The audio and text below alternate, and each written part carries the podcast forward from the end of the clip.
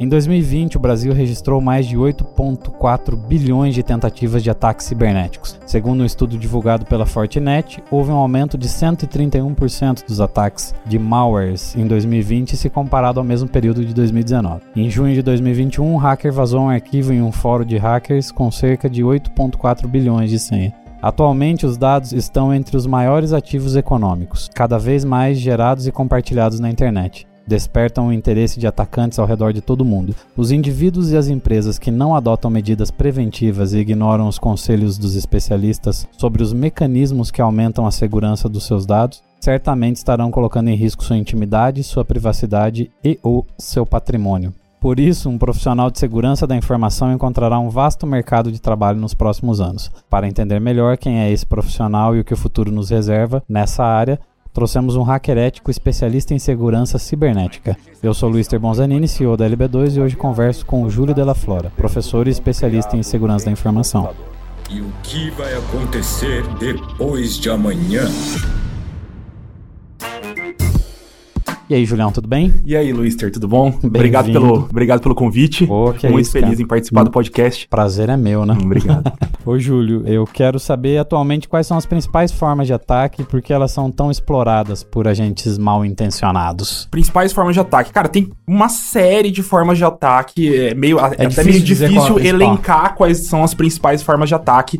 Mas geralmente o, o que a gente tem mais hoje focado em público final são ataques de engenharia social misturado com ataques de phishing. Então, geralmente phishing com, né, que envolve ataque de engenharia social são os mais ah, executados hoje em dia. São ataques que precisam de menos tecnologia, menos interação tecnológica. Então, é um ataque mais fácil de executar e com um potencial impacto mais alto. Então, é, é relativamente alto o impacto e com menor custo e menor tecnologia para executar. É, é o hacker preguiçoso, né? A gente vai pegar aquele golpista brasileiro que deveria estudar para fazer algo positivo, mas ele tá estudando para aplicar esse golpinho. É, se, se for falar assim, de fato, não necessariamente é um hacker. Pra falar a verdade. É só Ele não simplesmente programa. um. É, é simplesmente um indivíduo mal intencionado, um golpista, um bandido, alguma coisa do tipo. É, muitas vezes o cara não tem nada a ver com um hacker, o cara é só um 71 mesmo. Com É tecnologia. estelionatário, É, que o cara tá migrando os serviços dele, né? O cara tá migrando os golpes dele pro ambiente virtual. Existem uma série aí de ataques, e você pode fazer ataques por telefone, como acontece hoje em dia, que é chamado de ataques de phishing, né? Que é o phone phishing, no caso. Então você pode fazer por telefone, você pode fazer por e-mail, você pode aplicar ataques de engenharia social. O, o do É. WhatsApp, né? Que é o mais comum. WhatsApp, Telegram, cara. tem inclusive Pedir aquele dinheiro. ataque que aconteceu, por exemplo, esses que são chamados de low-tech hacking, né? São ataques com baixa tecnologia ou baixa interação de tecnologia, são, em teoria, os ataques mais comuns e mais utilizados. Porque, justamente por isso, você não precisa de alguém altamente especializado para poder executar esse ataque. Você só precisa de uma mente um pouco mais criminosa. Né? É mais a intenção do que o caráter técnico. Exatamente. É, eu entendo isso também. É incrível. I- Inclusive, uma coisa legal de citar. Ah, você lembra daquela vez que eles vazaram as conversas e conseguiram invadir o Telegram do, Do Sérgio ministro Moro. do Sérgio Moro? Na época era Ele ministro. não era- não, ele não era ministro ainda, ele era Não era- juiz, é, né? exato. E o que, aconteceu naquela época? Todo mundo tava pensando em, em ataques mirabolantes, em coisas que eram assim, de, de um alto nível técnico pra tentar explicar o que tava acontecendo. Até eu fiz algumas inferências que eram de um nível técnico muito maior ou mais alto do que de fato aconteceu. Depois a gente descobriu o que de fato tinha acontecido, né? O que, que acontecia? No Telegram, inicialmente o Telegram tem a autenticação de um fator só. Então você só autentica utilizando Enviando uma senha por uma, SMS. uma senha por SMS. Ou, É, é, inicialmente o Telegram é só a senha por SMS. ou por voz, não era? É, ou por voz. Exato, né? Mas assim, se você quisesse ter uma senha de fato, você teria que habilitar a autenticação de dois fatores. E ela, por padrão, ela não era habilitada. Então o que, que aconteceu? O que, que os caras faziam, né? Os caras é, forçavam o envio dessa senha, né? Dessa, de- desse token por voz, indisponibilizavam ali que o, que o celular do Moro recebesse aquilo ali, né? Aquela, aquela informação. chamada, né? Aquela chamada, aquilo caía na caixa de voz eles usavam um serviço de VoIP e, e faziam um spoofing do endereço do, de fato, do número de celular dele, fingiam que era o número de celular dele, e isso é muito fácil fazer com o número de VoIP, né? Você pode colocar qualquer número é, usando um serviço de VoIP, né? Você faz um spoofing do seu número. E eles conseguiam acessar a caixa de mensagens de áudio do celular dele, ligando para ele mesmo, através do próprio número. Então isso era uma falha na operadora. A partir do momento que você uh, eh, ligava para você mesmo, se não tivesse nenhuma senha ou senha padrão, você tinha acesso a tudo que caiu na sua caixa de mensagens ali, na sua caixa de voz da sua operadora. E assim eles conseguiam é, o áudio de qual era a, a, senha, a senha, que você precisava para logar. E foi assim que eles conseguiram uh, acesso e conseguiram invadir o Telegram do, do Sérgio Moro. Tecnicamente, só precisou de um cara que entendia um pouco de voz. Tecnicamente, um cara que, uh, assim, aquilo ali era Mente meio que uma criminosa. feature, era uma feature meio obscura ali, que as, as os provedores de, de, de, de, de internet móvel, de internet móvel não, os provedores de fato da linha é, móvel forneciam. Eu lembro, eu lembro que pós isso, na realidade, as operadoras elas começaram a forçar muito mais o uso de senha. Sim. É, aí eu lembro que até então você acessava sua caixa postal e só deletava as mensagens ou não. Aí passou a exigir uma senha que vinha por SMS ainda, né? Exato. E daí por quê? Por causa da repercussão. E na época eu lembro que o Telegram, o pessoal que. Os desenvolvedores do Telegram são russos, né? E os caras juravam de pé junto. Falando, cara, não foi um vazamento do Telegram, não foi um problema do Telegram. A gente tem é, todos os, os, nossos mecanismos de segurança são auditados e a gente não teve nenhuma falha. A gente não tem nenhum zero day, a gente não tem nada que possa comprometer nesse nível a, a segurança da informação. Então provavelmente é outra ponta. E de fato era outra era ponta. Outra ponta é. Era. É isso aí, ó. Com todos esses ataques, né, mal intencionados, tal. O que, que um profissional de segurança hoje ele precisa no cenário Brasil? Nossa, difícil de pensar. Eu acredito que assim precisa estar uh, a par da situação das empresas. É, é, claro, vai depender da onde ele quer focar, né? De qual é o público-alvo dele e de onde ele quer prestar serviço. Se ele vai, se ele é um profissional mais focado em segurança defensiva, então ele tem que prestar atenção no cenário, quais são as ferramentas, quais são as técnicas, quais são os frameworks, uh, quais são as, as, uh, as metodologias, né? É, dis disponíveis atualmente para um cenário defensivo, para um cenário de blue team, enfim. Se for um profissional mais defensivo também, focar em quais são as novas técnicas, quais são os novos ataques, tá sempre ali em conferências, assistindo palestras, conversando com, com a comunidade mais ofensiva, né, de, de, de ethical hacking, ou enfim, de segurança da, da informação mais ofensiva, para descobrir quais são as técnicas, porque segurança ofensiva é algo complicado também, cara. Apesar da segurança defensiva é, ser o ponto mais complexo, ser o ponto mais difícil, porque o ataque é assim, você precisa acertar uma vez para entrar, né? Agora a defesa não, se você errar uma vez, acabou. Então a defesa, assim, você precisa ter é, 100% de acerto. Se você tem 99% de acerto, já era. Né? O, o cara que tá é, atacando, ele precisa ter 1% de chance. É verdade. O cara tem 1% de chance, ele, ele tem tá possibilidade. É, e na realidade, assim, o defensivo ele tem que se pre precaver de um milhão de coisas. É, exato. E o ofensivo, ele vai atuar cada vez num segmento. Ele precisa achar uma falha eu, que funcione. Eu vou aqui primeiro. Tentei nessa aqui, não deu. Vou tentar na vou outra. tentar explorar outra. E outra vou... coisa, o cara tem tempo infinito também, né? Porque o atacante, ele tem tempo infinito. É isso aí. Né? Se, se você for levar um cenário onde é um indivíduo que tá na casa dele e que tem dias, meses, anos para ficar atacando a organização, e ele pode esperar até sair uma vulnerabilidade, ou ele pode pesquisar uma vulnerabilidade, ele pode ele mesmo, se ele tiver, lógico, essa, essa capacidade de pesquisar uma falha, é, encontrar um exploit para isso, né, ou desenvolver um exploit para isso, ele pode levar anos para comprometer uma organização. Então, a segurança defensiva é sempre um trabalho mais complicado. É, um maratonista, ele é, é continua O cara sempre. tem que estar tá sempre ali. É, por outro lado, a segurança ofensiva é, é, aquele cara do tiro de 100 metros, né? É o cara dos do 100 metros rasos, né? É o cara que vai sempre é, focar num objetivo e disparar. Uhum. É o sniper. Legal.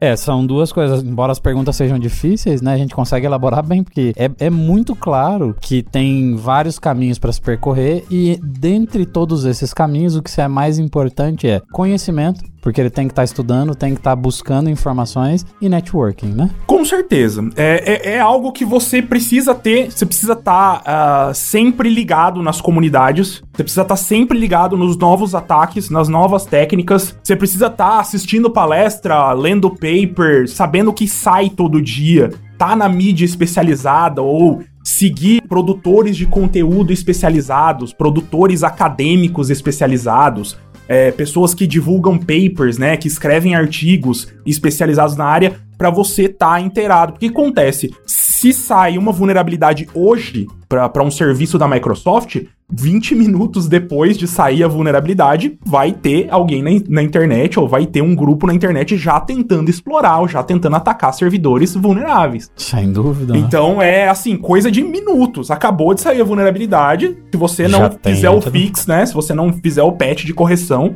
já vai ter scanner rodando para procurar por vulnerabilidades, por servidores vulneráveis a, a, a, ao, assim, ao decorrer da internet. Eu, eu penso que já uns 10 anos atrás já era necessário um profissional de cibersegurança nas empresas. Então, se há 10 anos já era necessário e a gente perguntasse lá, ah, no futuro, qual vai ser a necessidade de um profissional de cibersegurança numa empresa? Significa que o futuro é hoje, né? Sim. Se não for hoje, é depois de amanhã. A gente tá com ele aí. E qual é a necessidade de um profissional de cibersegurança hoje? Cara, para um profissional de cibersegurança hoje, eu acho que, apesar do Brasil deixar um pouco, eu penso assim que hoje o cenário, o Brasil, ele acaba seguindo tendências do mercado internacional. Então, conforme o mercado internacional vai ditando tendências na área de segurança, como na, na área de tecnologia em geral, o Brasil acaba aceitando melhor essas tendências. E isso acontece também com segurança. Conforme vão é, se estabelecendo cargos nos Estados Unidos, ou na Europa, ou na Ásia,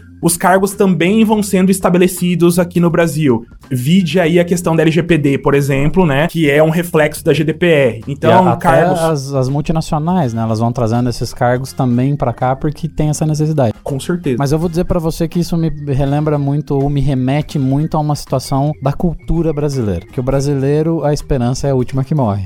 e a gente tem esperança que não seja invadido nunca, né? Então é um problema esperança ela não pode mover uma corporação. É, o Brasil hoje, eh, eu costumo brincar assim, é, não é brincadeira, é uma brincadeira triste, mas é meio brincar, que o brasileiro hoje ele acredita muito na segurança por obscuridade. Ele acredita que assim, ele tá seguro porque ah, o cara fala assim: "Ah, quem que vai invadir a minha a minha empresa, ou quem que vai invadir o meu e-mail, eu não tenho nada no meu e-mail. Cara, você vale dinheiro de alguma forma. Seja como bot para minerar Bitcoin, seja como é, ferramenta para spam, seja como dado vazado, seja como um dos 8 bilhões de, de senhas que vão estar num banco de dados para serem utilizadas posteriormente os seus dados eles valem dinheiro. Eles, de alguma forma eles vão valer dinheiro. O seu computador vale dinheiro, as suas credenciais valem dinheiro. Então, de alguma forma você será usado. Você precisa se se proteger de alguma forma e a sua organização pior ainda. A partir do momento que você entende que você tem ativos informacionais que valem mais do que a própria é, constituição da corporação, que vale mais do que os computadores que você tem, as máquinas que você tem, é, a própria sede da instituição, você começa a desenvolver o pensamento de que você precisa proteger aqueles dados. E se você protege as máquinas contra furto, contra roubo, você precisa proteger seus dados contra roubo também. É a mesma coisa. Né? É a mesma coisa.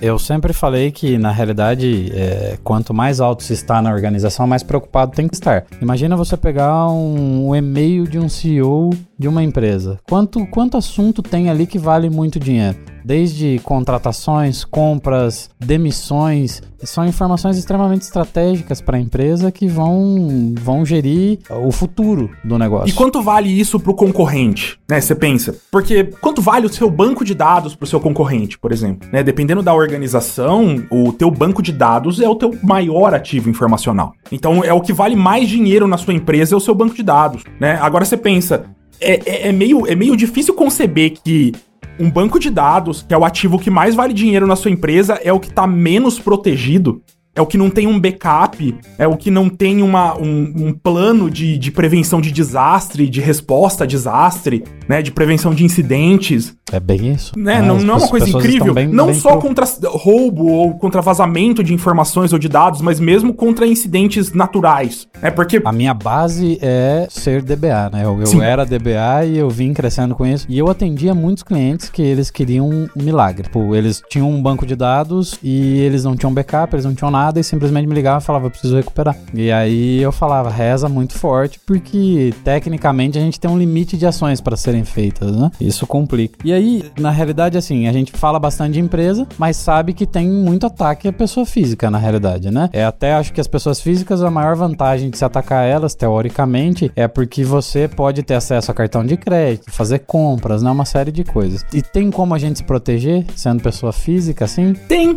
tem como se proteger. Para falar a verdade, a maioria das vezes onde é, vazam informações e são comprometidas credenciais é por descaso das pessoas ou por falta de informação das pessoas. Então, existe uma série de coisas que você pode fazer para estar mais seguro. No final das contas, parece que é, é, é, aquela mesmice de sempre, porque todo, todo profissional de segurança que aparece na mídia, ele fala a mesma coisa. Então, parece que as pessoas não escutam no final das contas. Porque o cara fala assim, olha, troca sua senha com frequência, usa uma senha relativamente grande, com caracteres especiais, ou com letra maiúscula, ou com número. Não use a mesma senha do e-mail para outros serviços. Não coloque a mesma senha em serviços duvidosos é, que você coloca em serviços é, como Facebook, como Instagram, como Twitter. Compras ah, em ataca é, Exato, né? é. Não compre, é, não use seu cartão de crédito pessoal, digamos assim, para fazer compras em lojas é, que você não conhece, né? Use um cartão virtual, alguma coisa do tipo. Eu poderia ir além. É,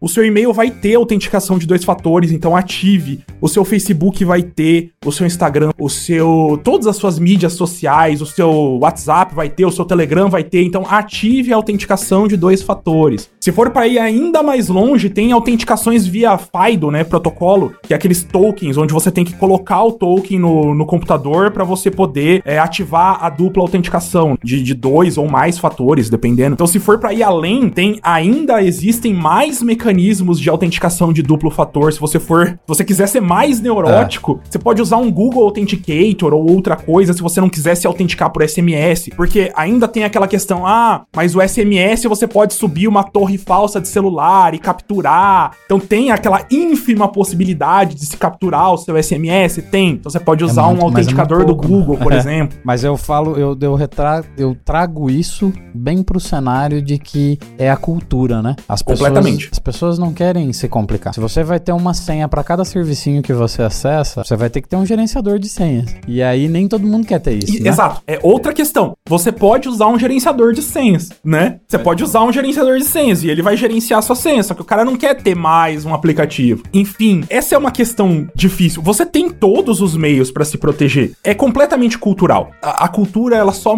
se modifica a partir do momento que os desenvolvedores começam a forçar alguma coisa ou começam a ser mais veementes naquela tecnologia. Por exemplo, quando a gente estava na faculdade, eu não vou revelar quanto tempo atrás, né, Luiz?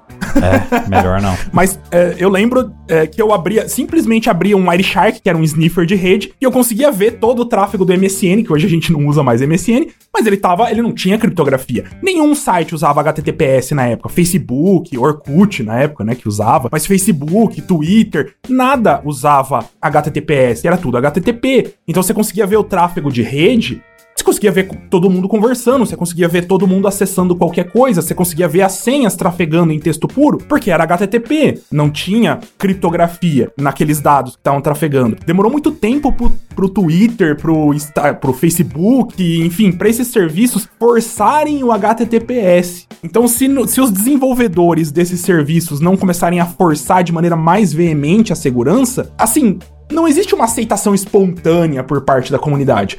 É, porque tá as pessoas tá não. Exato, porque as pessoas também não têm toda essa é, essa visão de segurança e também não é algo que você tem que cobrar do usuário final, né? O usuário final, às vezes o cara ele é, uh, sei lá, às vezes o cara é torneiro mecânico, às vezes ele é advogado, às vezes o cara não sabe Ele só vai usar. Ele só vai usar. Cabe ao desenvolvedor trazer boas práticas de segurança, cabe à empresa trazer boas práticas de segurança e alertar sobre essas boas práticas de segurança. Até que a LGPD, na realidade, vai fazer isso, né? Ela vai dar uma é forçada, é em teoria é bem isso aí. Uhum. E quais são as principais características que um profissional que queira ingressar nesse mercado deve ter? Bom, primeiro é essa vontade. Segurança da informação é algo que geralmente você migra de uma área para segurança da informação. Então você é desenvolvedor e migra para desenvolvimento seguro. Ou você é desenvolvedor web e migra para pentest web ou para análise de aplicação web. Você é, trabalha com infra e você migra para pentest em infra. Então geralmente você migra para a área. Você geralmente para segurança, segurança é algo muito abrangente e segurança é um segundo tópico depois de você já dominar a base da informação.